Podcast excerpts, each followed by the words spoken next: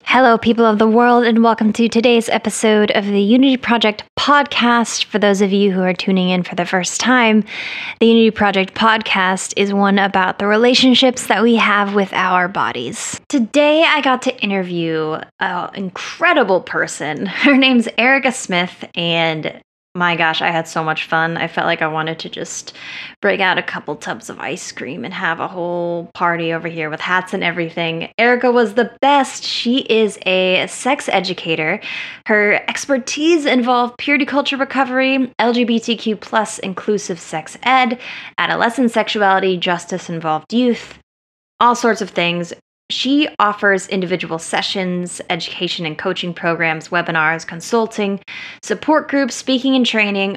This woman does it all. And my God, I learned so much in our conversation. I've actually wanted to have someone on here for a while to talk about this kind of stuff because it's just sex education, especially now. I mean, always, but just given the current climate of what's happening in the world, I think it's really important that we have as much knowledge about our bodies as we possibly can. So, I am so happy to have found somebody like Erica to come and share her wisdom. And I just can't wait to have even more voices with different perspectives and ideas about the same topic.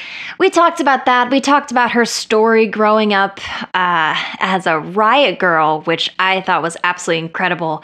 We talked about feminism. We talked about Oh man, just a lot. I think you better just listen and I'll stop rambling right now because Erica has so many important things to say. But anyway, I love you guys and I hope that you enjoy.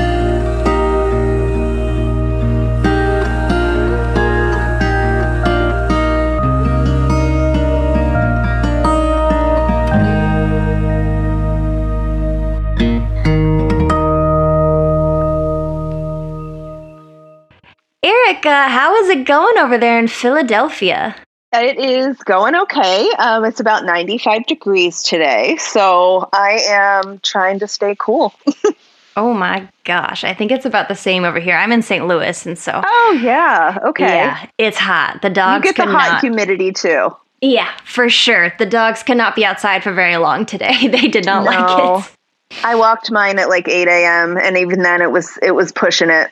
Oh wow. I haven't been to Philly. I was in Philly a- while ago. It's very, very cool. I went to a coffee shop. I don't remember the name, but you guys have cool coffee shops. We do. We have lots. yes. Awesome. Well, Erica, thank you so much for wanting to do this interview with me. Uh, do, do you mind giving our listeners just a quick little tidbit about who you are and what you do? Yeah, sure. So, uh, my name's Erica Smith, and I am a sex educator, and I've been working as a sex educator since I was in college.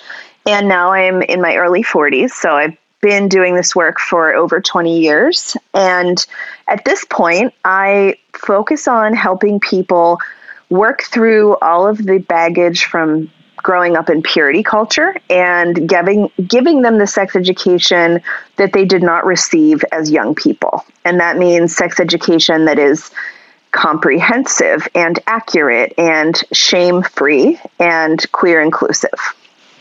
Wow. That is so cool.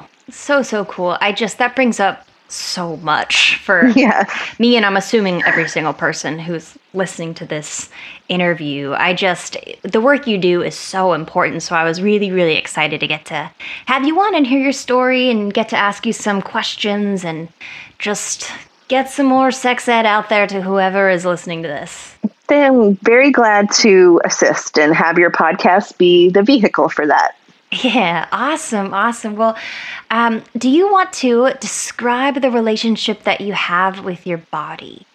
Yeah. Um, that I have currently? Yeah, currently with your Okay. body. Okay. The current relationship I have with my body is one that has been, I think, a long time coming. Uh, it's one that I find that, and I've talked to other women who are my age and older, but the older that I get, the less critical I am of my own body. Um, the more I am just like, this is what you're going to get. And I'm aging as we all are. And I also know that like certain things are just changing.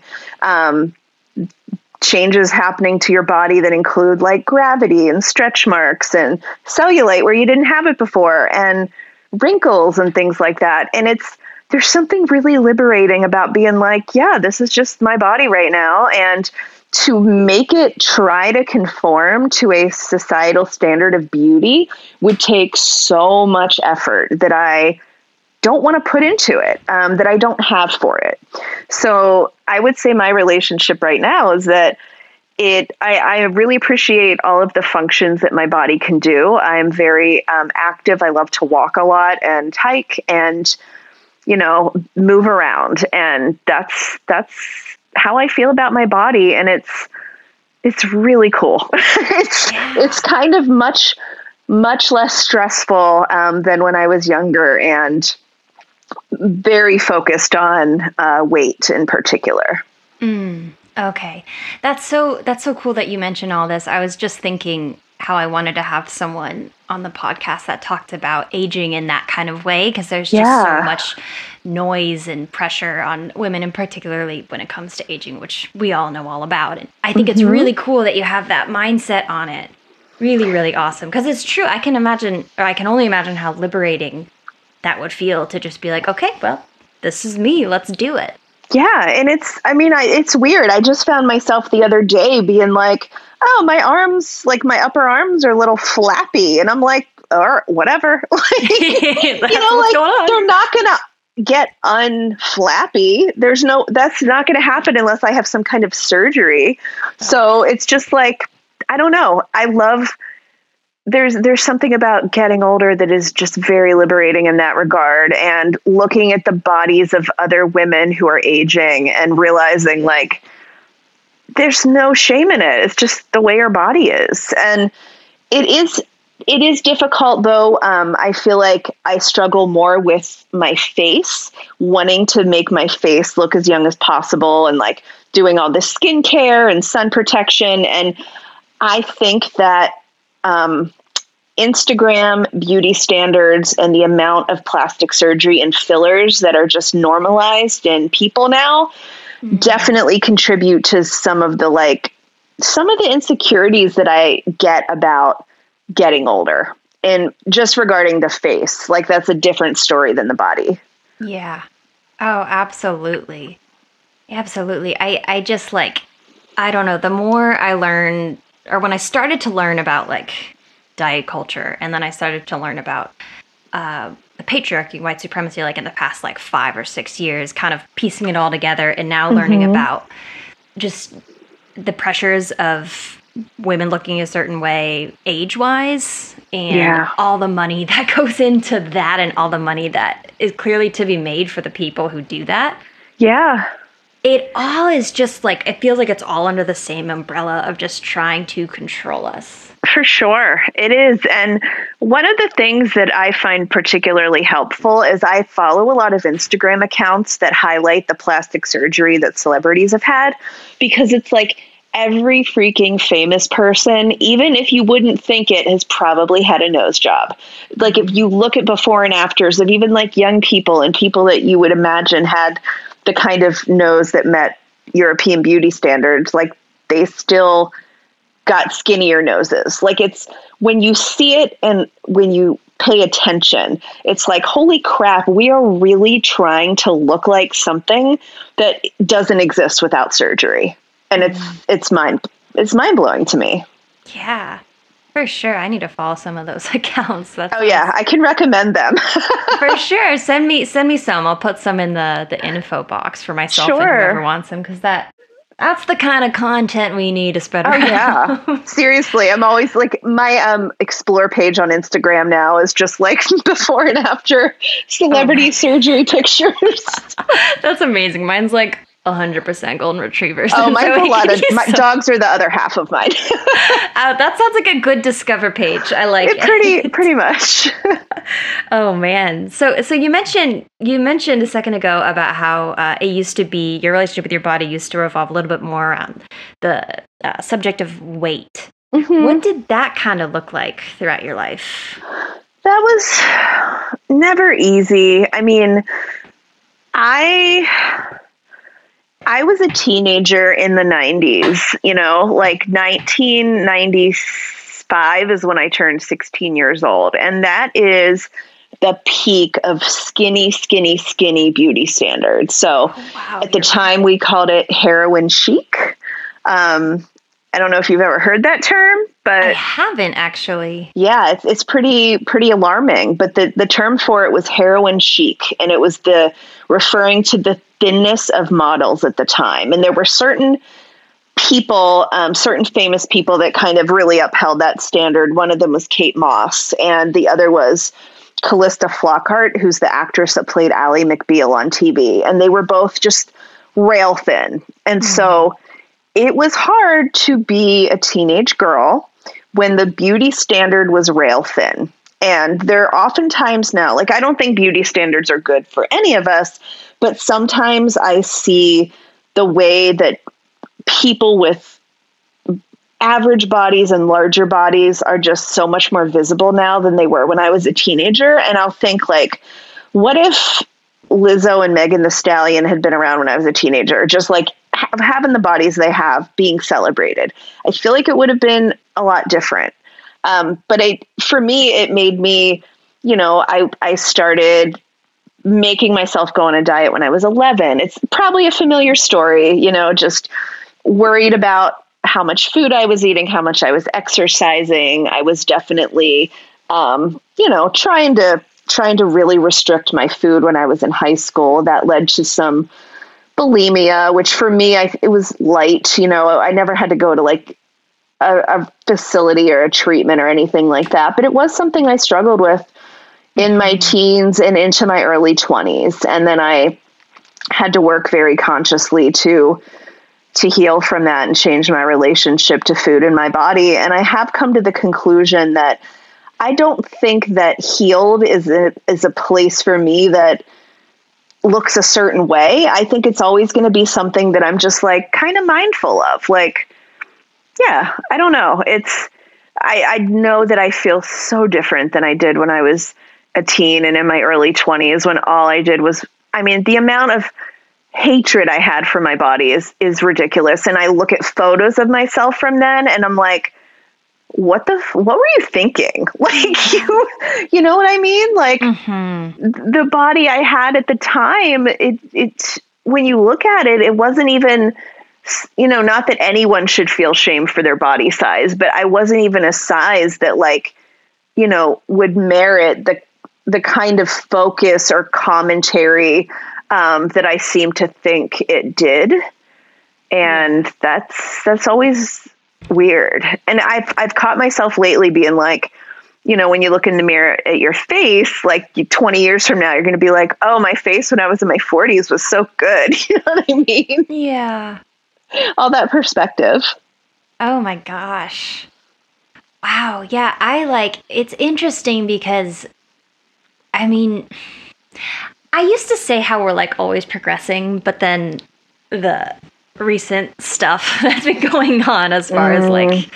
all the things that I probably don't even need to mention yet uh, makes me double think that. But when yeah. it comes to like bodies and beauty standards and whatnot, I think that um, it's very interesting how right now is the time that more body sizes are being represented in like models or uh, models for like clothing or mm-hmm. just ads or anything like that that I almost I feel like I can't really remember before that was a thing.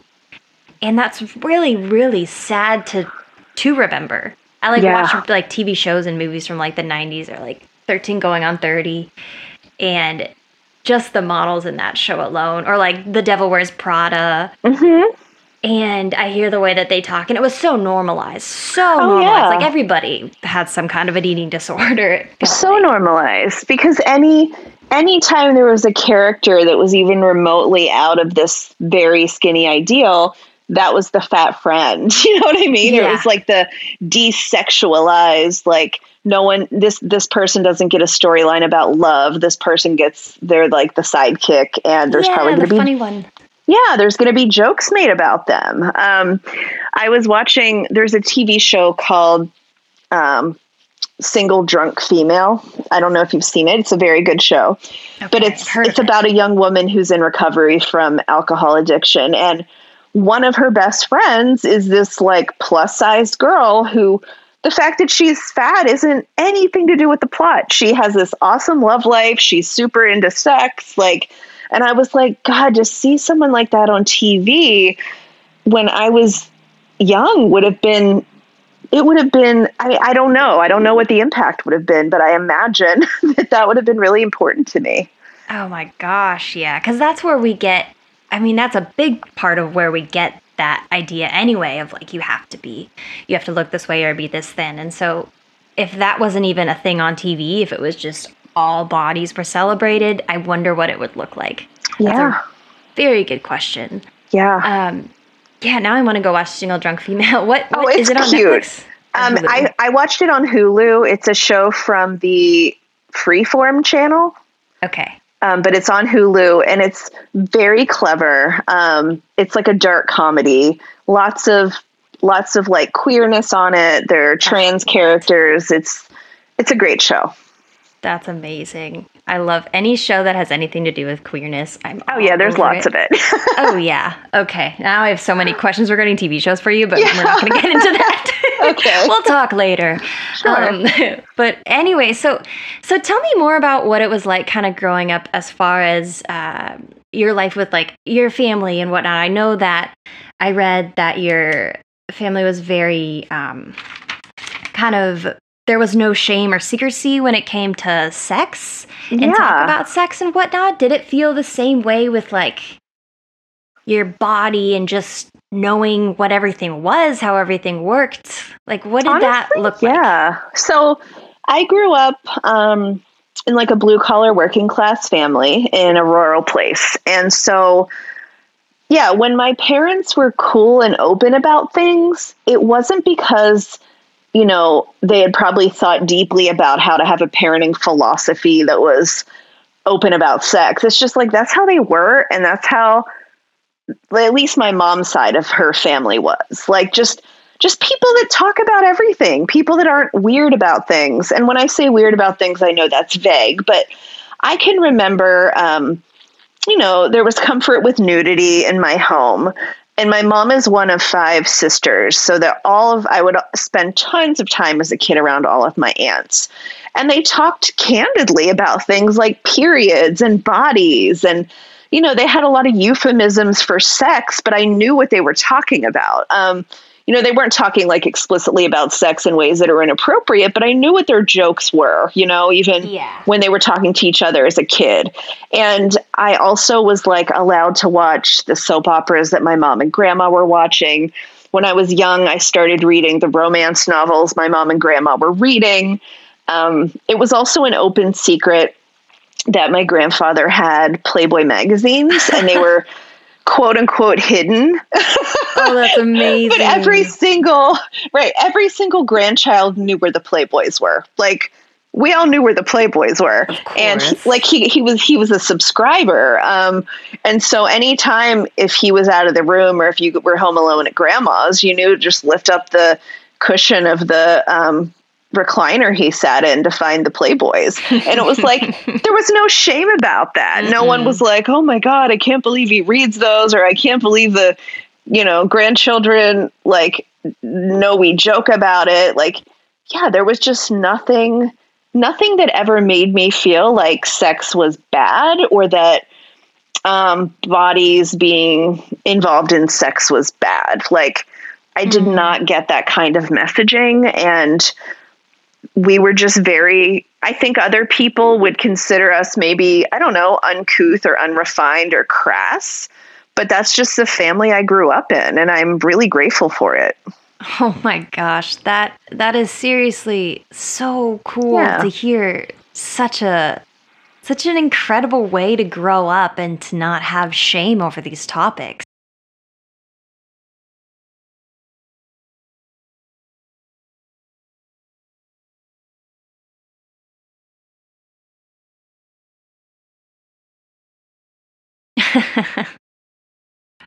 Only the best, you know what I mean? So tell me, what got you interested in feminism and Like, was that something that was just around you growing up, or was that something you came to discover for yourself? I was, I always knew that I was a feminist from a very young age. This was just, again, nothing that anybody taught me, but it was just like I picked up on the attitudes of the women around me, I guess, who were just kind of very no nonsense, very strong. And at a young age, I, I was able to like start to identify things that I felt were, were unequal and unfair. So I was an outspoken feminist in high school. And when it came time to think about what I wanted to do in college, I was like, I don't know. I just know I want to help people. And I'm also I very much um, in, in support of feminism. So I decided to major in women's studies. And while I was majoring in women's studies, the classes that I loved the most had to do with sexuality and bodies. Mm. So, in particular, there was a class that was women's studies, biobehavioral health, and nursing. And it was cross listed in all three of those um, departments. And so we learned all kinds of things about birth control and the history of it and the kind of unfair experimentations that were done on bodies. I remember we bought menstrual cups together as a class, and that was like, it was back in the late 90s. Like, That's menstrual amazing. cups were hard to find. Like, they were. Like people thought we were the biggest weirdos for having menstrual cups. Um, yeah, That's so iconic. it was it was really cool, and it was doing that kind of work and thinking about sexuality in the context of like culture and society and race and gender and all that stuff that I was just, it was just the most interesting to me. Gosh, this is just so cool. D- did you feel like there were a yeah. lot of people around you that had similar mindsets to this? Or do you feel like you like read about it a lot in magazines or heard about it from your parents or where did this stuff come from? It's it's weird. I feel like a big part of it for me was I don't know if you've ever heard of Sassy Magazine, but Sassy Magazine does not exist anymore, but it had its heyday in the I got a subscription when I was very young. So I was like 13 years old and I got a subscription to Sassy. There were a lot of teen mags at the time. There was like YM and 17, and most of them were just the typical teen girl magazine that were very mm-hmm. focused on beauty and you know, being skinny and boys, boys, boys.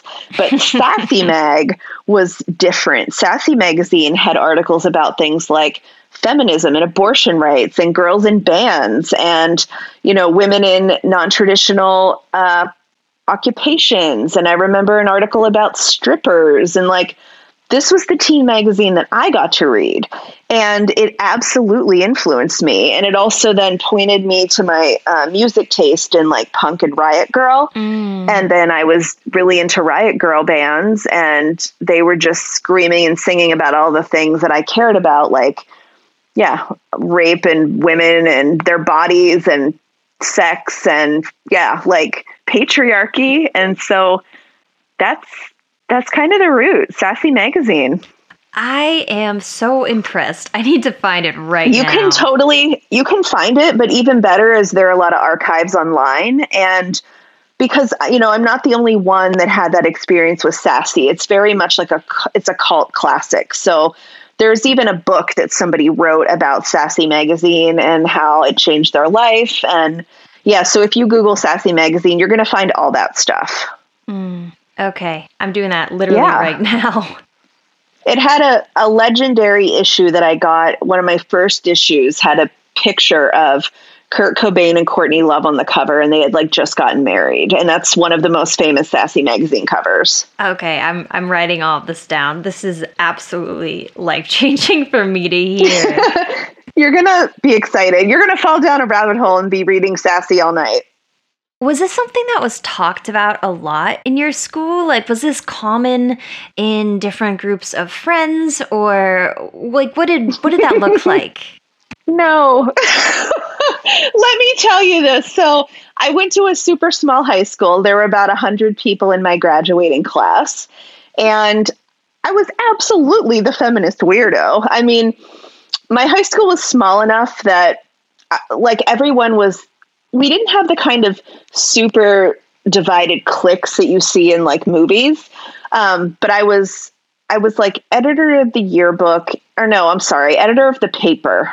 I was not yearbook. I was editor of the paper, and I also was just like an outspoken feminist, and I was you know in the honors classes and graduated number two in my class. So I was kind of just like very good at school and very impassioned about issues that nobody else cared about in Bellwood, Pennsylvania in 1996. You know what I mean? It was like I had um, I had a group of friends that were mostly mostly guys, um, one or two like I had always very best girlfriends, but like punk kids. There weren't a lot of punks then, and so my I was like a punk girl, and I had mostly punk guy friends, and you know they weren't even all at my school, so it was I was definitely um, unusual, unusual for that time and place. you seriously sound like my favorite movie and TV show character of anything in this kind of well, film it's funny because now I do see characters kind of modeled on that sort of like yeah. teenage feminist riot girl Mhm. archetype, and like there was a movie um, based on I think based on a graphic novel called Moxie. Oh, the one with Amy Poehler. Mm hmm And that, like Amy Poehler in that movie is supposed to be an old riot girl, and I'm like, yeah, that's. So when her daughter gets all her stuff out and is like, "Oh, my mom was so cool," it's like I had that same stuff, like that. That was me. That that Amy Poehler character. I just don't have any kids. Yeah, no kids, not Amy Poehler. right. Oh, wow. I just think this is so insane to think about how it wasn't something that was talked about and, like, I don't know, I guess like trendy like it is today. It's something that is just so Oh, yeah. often on TV, in the media, in the news. no. And then it just sounds like it was such a new idea. It was new. I mean, and I know that there were like in bigger cities, because I have a lot of friends now who were also like teenage riot girls, but they lived in DC or they lived in New York or they lived in Chicago. So they had the ability to connect with other young women um, their age and be together and like kind of organize around that stuff. But it did feel very isolating considering where I was living at the time. And you also have to remember this was before the internet. So the internet just kind of became a thing in the mid 90s that I rem- actually it was yeah, probably like 1996 or something that I remember getting on the internet for the first time and like what what we would now call googling. You know i was looking up to see if i could find other people into the same stuff i was because what we we used to just write each other letters and find each other through um, zines and you would like buy records from record uh, catalogs and hang around record stores and hope to meet other people that were like into the same things you were into. So being into the stuff that i was at the time considering where I lived, was definitely isolating, but it would have been a lot different if I had grown up in a city. Man, that's so cool to think about. Just that idea of going to try to make friends by going to like a record store or a bookstore and hanging out around a record that you really like or a book that talks about something you really care about as a way to make friends that have those same things in common with you. That's just like Well, that's just so cool to me. I remember I actually made a flyer and hung it up in a record store and No was like, way. you know, I want to start a Riot Girl chapter. Do you also care about things like racism and sexism and feminist punk rock? And like, I put that up in the local record store in Altoona, Pennsylvania, and nobody replied. yeah, I did. You know, I do have one, you know, a couple friends from back then. Like, you would also meet people at shows, but shows like punk shows were such a boys' domain that to see other girls at punk shows was like, it was kind of scary because sometimes it felt like we were like competition or people were very, I don't know. It was, it was, it was, a, it was, yeah, it was kind of hard to find your people. Yeah, I can imagine. And I was reading some of your work, and it was around this time when you started looking inwards at like your sexuality, right? I remember reading how you were realizing you weren't straight and figuring out what that Oh yeah, uh huh. so I had an absolutely incredible boyfriend who is still a good friend of mine to this day. His name was Sean, and Sean and I met when we were around 16 years old and we were in a romantic relationship until we were like 20. And I was, I mean, we were so in love. We were best friends. Everything about our relationship was something I wish that every young person could experience as their first relationship. Like it was, we were, we were great. We were super respectful of each other. Um, our families got along. Yeah, I, it was, it was kind of like a, ideal teenage romance and and we felt very safe with each other and we also had a great sex life like as teenagers and I remember though so I was like but I think about girls a lot and I think about girls sexually. So I knew that I wasn't straight, but I also knew I wasn't gay because I was like, but I love my boyfriend and I love having sex with him. and so that was the first sort of inkling when I was like, but I think about girls all the time, including when I have sex with my boyfriend. that's a that's a good sign that that is something to think about. oh man, what was it like with friends regarding this? Like did you feel comfortable talking to people about it in your friend group or your family? Like was being queer something that was accepted? Um, the first I remember talking about it with friends, and the first time that I that it really hit me is um, I was watching MTV and there was a garbage video on, and it was like Shirley Manson, and this was probably like 1998. And I out loud said to a group of friends, like, I would totally have sex with her, or something like that. And when the words came out of my mouth, I was like, oh my God, I can't believe I said that. And I can tell you, like, that moment is imprinted, like whose house I was at, where I was sitting, like what was on the TV, who was in the room. And that's when I was like, I, I might not be straight. And so for the for the rest of my um, I don't know, it was kind of like my friends knew and I started thinking of myself as bisexual. And by the time I was in my early 20s, I was having sexual relationships with girls and but I was still thinking of myself as I'm bisexual. Um, and I'd never dated a girl, but I didn't tell my family until I got a girlfriend. Like I was in a serious relationship with a woman. And so I was just that then I came out to them by being like, I have a girlfriend. It wasn't that I was ashamed of it. It wasn't that I was hiding it. But I mean, also this was early 2000s and even the way queerness is so visible now, it, it wasn't at that time. So it still would have felt like a like, uh, do I really want to tell my parents that I'm bi because I like make out with girls at parties? It just didn't feel like enough of a thing for me to have to talk about it. And I was always dating cis men, and I liked cis men. Like I wasn't fake I wasn't fake dating them. I was like genuinely having good relationships and good sex with them too.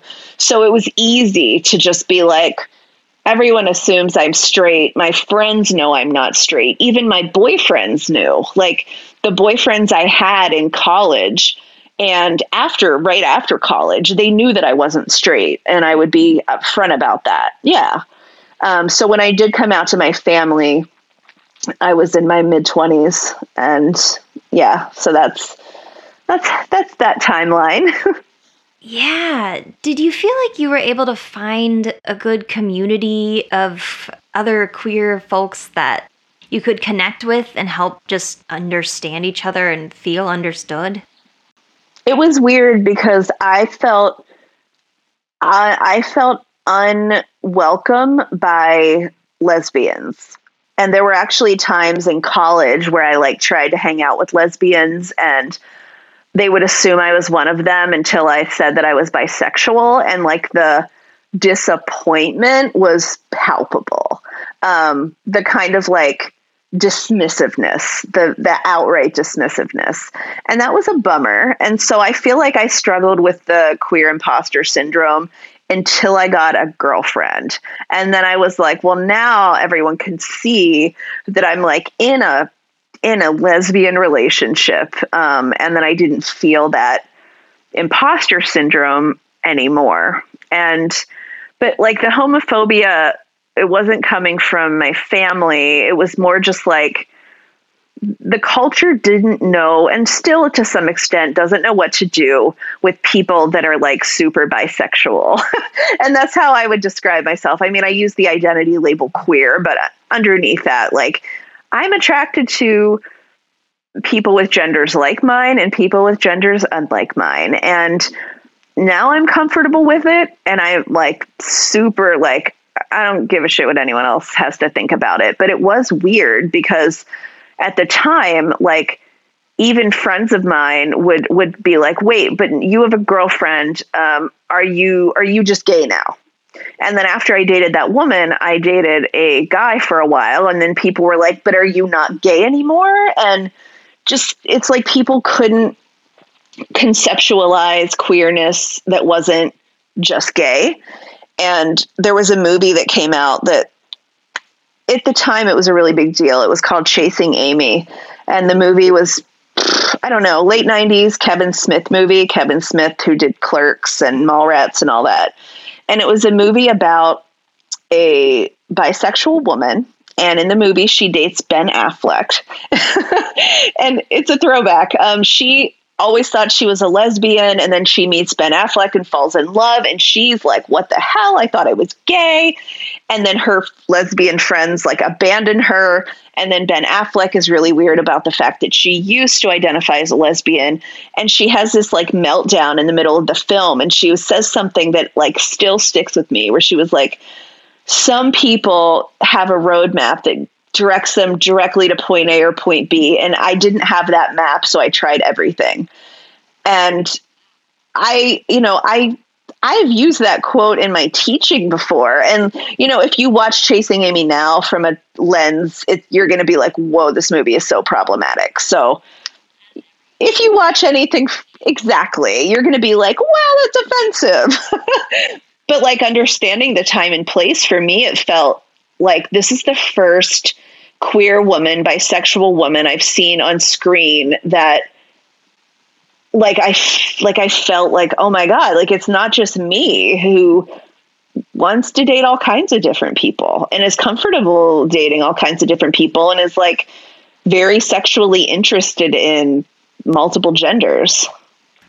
Okay, I need to go find this movie and watch it right now. you're going to essentially delve into my past. Like if you read Sassy Magazine, um, watch Chasing Amy. Oh, I'm gonna. and look up some skinny, skinny '90s models. Oh my gonna, gosh! Oh, totally. that just makes me feel sick thinking about that. But you seriously sound like one of the coolest people ever. Oh.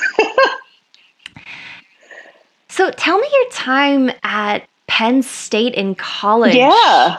Yeah, I was reading about how that was when your interest about feminism like really skyrocketed during your women's studies. Mm-hmm. What was that like? Um I was friends with and classmates with a lot of other like cool feminist women and it was the first time that I had a bunch of people like that in my life because like I said I grew up in a very small town and I I was the only person that I felt the only person that was really into that stuff where I was. And so when I got to college, it was like, oh, these are other, for the most part, girls, but not always, like other girls and women that are also like really feminist and have these like pro choice politics and they're very sex positive. And so it was so cool to have those people around me and meet those friends, some of whom are still like very close friends in my life. Oh, yeah. And, we did a lot of activism and organizing. And i think what i what i learned that was most important wasn't stuff i learned in classes but lessons about how people react to women confidently talking about sex and also how people um, perpetuate and uphold rape culture continually because we're still screaming about the same stuff we were screaming about back then um, you know, like one of the things, one of the probably biggest college experiences for me is that my friends and I, who were in this like feminist group in in school, um, we were at Penn State University, and we put together an event called Sex Fair. And this was supposed to be an educational event about sexuality that we knew that the feminist reputation is like, oh, feminists only talk about sexual assault. And we were like, no, actually, that's not true. We want to teach people about their bodies and we want to talk about sexuality as a pleasurable experience and as an empowering thing. So we had an event um, that was a very small, modest event where we did, you know, some sex ed workshops and had some like catalogs of sex toys, and awesome. it was pretty chill. Yeah. And then we did it again the following year. And what happened that year, it was the fall of 2000. The um, people, conservative people, somehow got wind of the fact that Penn State University students were putting on a sex ed event. Oh my God. And it caused this major uproar in the community and in actually the whole this ended up becoming national news. no way. Penn State feminists are disgusting and immoral and you know we we had activities like um pin the clitoris on the vulva Sure. we had something called orgasm bingo where when you like got bingo you had to like fake an orgasm Oh yeah. we had we had sex toy catalogs we had lube samples um, we had activities where you could learn about consent we had anatomically correct gingerbread people it was like it was chill and fun. And we also didn't use university money to do this. Like we used university space but it was like such a cheap event that like a couple people pulled it together with like $50 like it was not a big deal. Oh yeah. um, but when certain alumni heard about it, the fact that it was even happening became this like big news story. oh my and god. a state representative from Montgomery County, Pennsylvania, Oh brought a camera crew to film us doing our event. And he got in our faces and was asking all these questions. And then he made a movie of him being like morally outraged and took it to the Pennsylvania House of Representatives and tried to get Penn State's funding cut oh my god, you've got to be kidding me! and it me. became national news. It was on Fox News. Um. I don't know if you know who Dr. Laura Schlesinger is. Dr. No. Laura, she was like a big conservative pundit at the time. Um, she she's you know she's kind of like the Ann Coulter of yesteryear, Uh-huh. or the Laura the Laura Ingraham of yesteryear. There you but go. she had right. She's blonde. You know, you can picture it. I had a feeling she was blonde. So, like on Dr. Laura's show, she called Penn State the best little whorehouse in the East because Oh of that event we put on. God. Wow. Um, my my roommate, who was the president of our women's uh, feminist organization, she was on the O'Reilly Factor with Bill O'Reilly. I remember um, we were written up in the Journal or the Chronicle of Higher Education. If you Google, you can still find these articles. I can send them to you because I actually just do. sent them. I sent them to someone else recently who was asking me about this, but like it was looking back, that's the lesson I learned is like this caused such an uproar and the same stuff is being repeated today Oh with the like moral panic around sex education. That's and the same people, you know, it's different faces, but it's the same dynamic like conservatives and religious right modern times are still freaking out about people talking about sex in a shame-free comprehensive way and they think it's so harmful and they want everyone to get riled up about it. And I mean, this this state representative, his hysteria kind of didn't go anywhere because our university president totally backed us up. Oh yeah. Um, That's awesome. that same president would later resign in disgrace over the Jerry Sandusky scandal. Oh. But at the time, we, you know, he backed, he backed us up. Um, the other state representatives were just like, I don't understand why this is such a big deal. But it was it was wild to see Yeah. like how upset and freaked out and absolutely um, just unhinged people became about our little event. that is absolutely insane. I cannot believe it made national news. Yeah.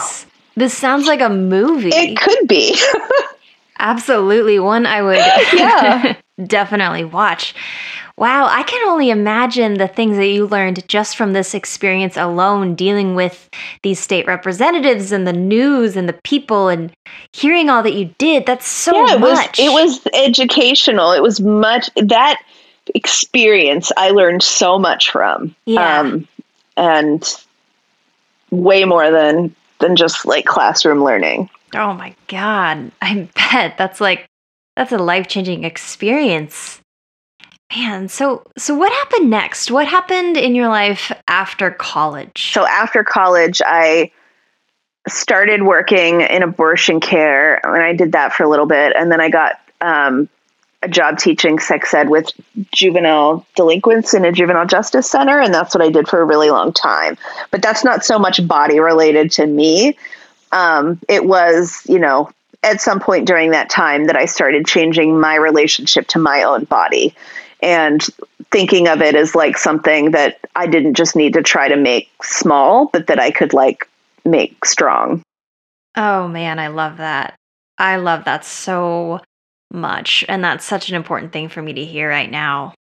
So tell me what it was like working in the abortion clinics. What what was that like? Yeah, I worked um it wasn't even a very long time, but it was a around a year. I worked um doing counseling and uh, like holding patients' hands through the procedures and doing all kinds of office stuff in in abortion clinics in Pennsylvania. I mean, I learned so much from it that I was just talking on a different podcast last week actually about my time in abortion care and all of the things that I saw because we were talking about like what happens if Roe gets overturned and yeah, that clinic, the the days that I spent in um, abortion care were very, very transformative for me. Mm. Oh yeah, oh yeah. I think I know what post you're talking about. I was one of the ones that stuck Was it out. about all the different kinds of people that come in for for procedures, like Yeah. the vast array of people? Yeah. Mm-hmm. Yeah, I read that one, and that really stuck with me. I think I shared it out actually. you might have. It was a very, very well shared post. Oh, yeah. I mean, especially right now, given what's happening, I think that things like that just need to be heard. So, what was your relationship like with your body during this time and after? What did that look like? So, um, I went to graduate school while working full time, and it was extremely stressful. If anyone has done that, they know. And when I was finished with my degree, I I felt like I needed to move my body. I had not moved my body in a long time. All I did was like go to work, go to school, write papers. And I realized that I felt I felt terrible. I felt physically bad. And I also realized that I felt like I was good at school. School wasn't hard, um, but I'd never done anything athletic, and I wanted to see if if I could use my body in ways that felt good to me. And that's when I started to. Um, first, I tried running, and I realized like, okay, I can run, but it doesn't come easy to me. I don't have the like natural gift for it or the like build for it that makes it easy um, I was like a slow runner. And what I came to figure out was that I am very well suited for lifting weights. And I got into kettlebell training and powerlifting and strongman. And it was like, it was like, I felt like I discovered what my body was naturally designed to do. Oh my gosh, I can't tell you how healing that is. Specifically for me in my story, I have a bit of a history of trying to force my body to do different exercises and movements and whatnot uh, to try to be a certain size. And that's just so cool that you decided you wanted to listen to your body and figure out what it was your body felt good doing. I think there's a fantastic photo somewhere of different Olympic athletes and their bodies and what sports they do. And you can just see by looking at them, like, this person here is built for swimming. This person here is built for weightlifting. This person is built to be a gymnast. And it was like that kind of thing. Like, my partner, my husband, and his whole family, they are like gifted endurance athletes. They run, um, they like run marathons and ultra marathons. And that is just not my body. Um, I'm much more suited to like put heavy things up above my head and yank heavy things off the floor. It's like lower half muscle mass. Um, yeah, that was it was so cool discovering that my body was good at those things and like I felt like it was I was built for it and doing that was so different than trying to be small. Man, what a cool feeling and such an inspiring story. I love that. There's so much more. So, yeah. so much more in the world than being small. Totally. And it just it's so cool that you decided to listen to that now, if I'm not mistaken, you mentioned earlier before we started recording about being hit by a truck as a pedestrian. I did. I was a pedestrian. Yeah, no. I was I was hit by a pickup truck as a pedestrian when I was uh, crossing the street and I was, you know, just walking through a crosswalk on the cross signal and a truck turned into the crosswalk and I flipped up onto the hood of the car or onto the hood of the truck and bounced off of it and landed on the trolley tracks in West Philadelphia.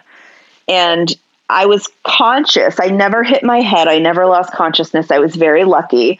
I was also very lucky that it was January, so I was like fully dressed, bundled up in like thick clothing.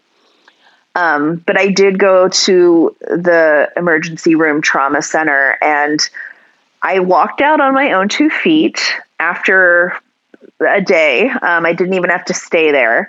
But what what happened is that it came to light that I had a couple torn ligaments in my knee. So I had a ACL and MCL torn completely and I had to have surgery to repair them. And that was, you know, in the middle of when I was very, very committed to lifting weights and working out a lot and being super strong. Um, so I had to it was it was humbling. Man, that is so sad and sounds like it must have felt so lonely and strange. It did. Um, it was hard. I still was like very involved in my gym community because at that point it was like I could go there when I was healing and I could do light things and I could like work on the rowing machine. I just couldn't move like really heavy weight. It was it was something that I had to ease back into and the identity crisis came later when I sort of quit lifting altogether, only because I just was bored of it. And I, I last did like a serious competition. Um, it was Memorial Day weekend, which just passed. It was Memorial Day weekend like seven years ago or seven, yeah, seven years ago. Um, and I'm over the identity crisis part, but I definitely just lost my passion for lifting and for a while it was it felt weird because I had been so into it that that did feel like a huge part of who I was. Like it was like my heart wasn't in it and I was like, "Ugh, I would rather be anywhere but here and why am I doing this is if it's not fun, if it doesn't feel good." Because for years it was so fun and it felt great and I was so into it.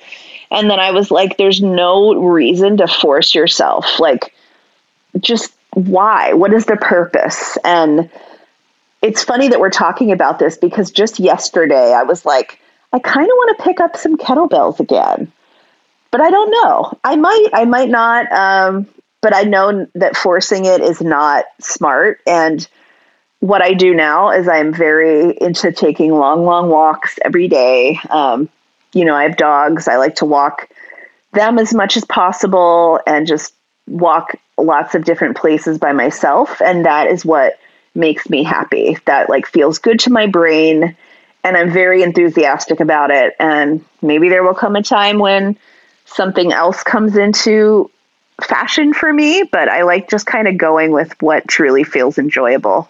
That is so helpful for me to hear. Good. I mean, like like I said earlier, I in the past have struggled a lot with trying to force my body to do different things, regardless of how it felt. And mm-hmm. and in treatment, I was in treatment for an eating disorder a couple years ago. A big conversation that I was having with my dietitian. Yeah. Uh, was about why I was moving, why I was exercising, like how to find what kind of movement felt good. Because that's the whole point of movement, of exercise, of sports, anything is to have fun. Like, if not, what are you trying to do to your body? It, like, hmm. it felt a lot more like punishment at times or just manipulation. And I've just got to tell you, hearing your story with that and just how you were so dedicated to taking care of yourself and finding something that felt good and that felt enjoyable. It's just, mm-hmm. it's so good to hear. I'm glad that's helpful for you. I mean, it was something that I had to learn and kind of push through is being like, you don't have to feel like you were doing something really strenuous.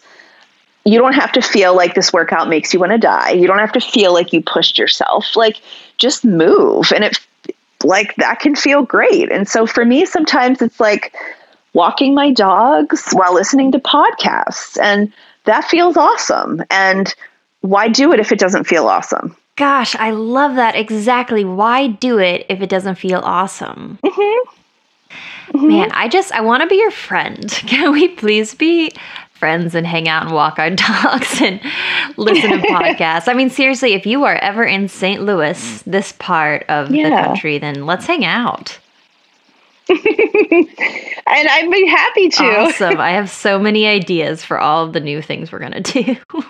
I do have a bestie there um, that I need to visit because it's been long overdue. So it might, I mean, I really might take you up on that. That's amazing. Let's do it. Okay, so tell me more about what you're doing right now with the purity culture dropout and your business, all the things. I think that it is so cool how you are so passionate about being a sex educator. Tell us more about that. Sure. Um, so I currently do um, sex education for anyone who wants to hire me for it, which means that you can find me um, on Instagram or on my website, purityculturedropout.com. And people hire me to do things like individualized sex education and coaching sessions on a whole variety of topics. And also, sometimes people um, choose to participate in a more long term uh, structured relationship where we do six to 10 sessions intentionally working on the purity culture recovery stuff, learning all of the things that you want to know, talking about how it impacts your life, talking about the experiences you've had in the past, and giving you all of the sex education tools, information, and um, like yeah, just like the education that you can actually take and use in your life going forward. Um, so that is that is how I work with people now, and I also um, I am going to teach a class. I do uh, I do webinars sometimes, so that's like a much less. Um, you know direct contact but it's like you you just log on to a class and i'm going to be teaching one on sexual communication soon Oh, I love that. I can't wait to learn more and just explore more of what you're doing, especially at the topic of of sexual communication. Oh. yeah, I just I think that that is such an important topic and I'm so happy that you're putting content like this out in the world. Oh, yeah, thank you. Absolutely. Sexual communication has been such a big game changer for me and my my fiance uh, it was not yeah. something that I had ever experienced before being with her. And it just changes everything. And so I just, I'm happy that you're spreading that knowledge and wisdom because I just think it should be shouted from the rooftops. Are you able to share any, like, mm-hmm. little preview or uh, kind of synopsis of what it is that you're going to be talking about regarding all of this? Oh yeah, um, this will definitely be like like a synopsis of what I talk about in the class coming up is that our idea that sex is just going to be something that organically happens between people and is perfectly choreographed and we don't have to talk about it um, is is very misleading. In reality, um, nobody is a mind reader. Your partner is not going to know how you feel, what you like, what you dislike, what you're curious about, what you um, have boundaries around if you don't speak up. And they're also not going to know what you enjoy and what feels good to you if you don't speak up. And, it, you know, that goes both ways. It um, involves learning how to talk to a partner about sex. There's kind of a before, during, and after. So before you are um, going to have a sexual experience with someone, figure out um, what consent sounds like and looks like for you. Figure out how to have a conversation with them about STIs, um, protection, birth control, if that's applicable, things like um, where's this going to happen and have you been tested and what are your limits like are you comfortable with this are you not comfortable with this so there's like the pre sex communication. And then during, um, we absolutely have to communicate affirmation like, yes, that feels good. No, it doesn't. Can you try this? Can we stop? And then afterwards, it's also important to gather information about how you both feel. Like, are you, was that okay? Um, is there something you want to try differently next time? And, you know, is there anything we need to talk about? There's, there's just different parts of sex that require different things. And there's, you know, if you don't know this stuff, that's not weird. Nobody teaches us this. Even good sex education doesn't often involve how to have a conversation. So it's not something you would have learned in school, and it's not something that we're born knowing how to do, but it is a skill that you can acquire. Oh, yeah. Oh my gosh, this is awesome. I want to I want to go to this webinar. Uh, what are the steps to get there? Like how how can we find it? Yeah, I'm going to be doing um, it's going to be a live webinar that happens on June, let me see here, Sunday, a live webinar that happens on Sunday, June 12th at 6 p.m. Eastern Time. So if you go to purityculturedropout.com, um, you can find the link to register for the class. Amazing. I will go ahead and put a link in the description box below for this for anybody else who is interested. Yeah, happy to. I mean, it's it's something I love talking about and again, nobody teaches us this stuff. So there's there's a lot to learn. Oh yeah, I have very very few memories of anything accurate when it comes to learning about sex ed when I was growing up. Oh my gosh, Erica, I have one last question for you if that is okay. Of course. Now, I kind of forgot that I had to do this because I had so much fun talking with you that I actually almost forgot about asking this part. But, Erica, would you rather. Oh boy. would you rather have a whole entire career being a saleswoman of a hat? Okay hats that aren't just normal hats. Now, these hats, uh, they change regularly. They become different types of animals on top of people's heads. Mm-hmm.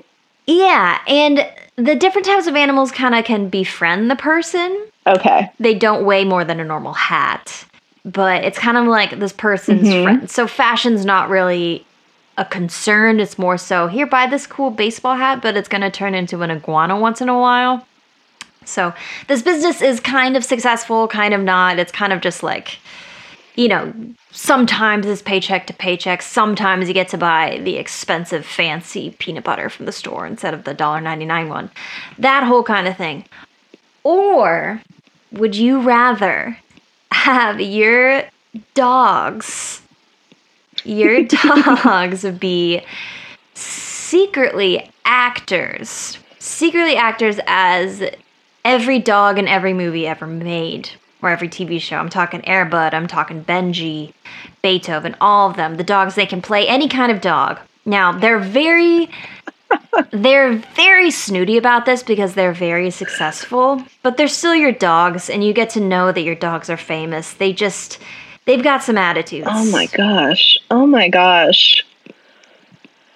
I those are amazing. Um, I feel like I'd just rather have my dogs be famous um, because my dogs are great and they are a gift to me, and I feel like other people would benefit from knowing my dogs too. Absolutely. And then my dogs would kind of become my career, you know? Then oh, I would just yeah they would become my career. Oh, I didn't even think about that. That's that's a good point. You found the loophole. Yeah. Yeah. Get rich and get famous dogs. Forget the hats. oh my gosh. Normally I have somewhat of an idea of what I'm going to ask, but I was totally just winging this. That it was fun to like listen to you conjure that up out of your brain. Oh good. I'm happy that that was enjoyable for you. I was just looking all over my room trying to find something anywhere that might work. You're that meme of the lady thinking really hard about equations. Oh yeah, that was me. That's actually exactly mm-hmm. what I was just picturing in my mind.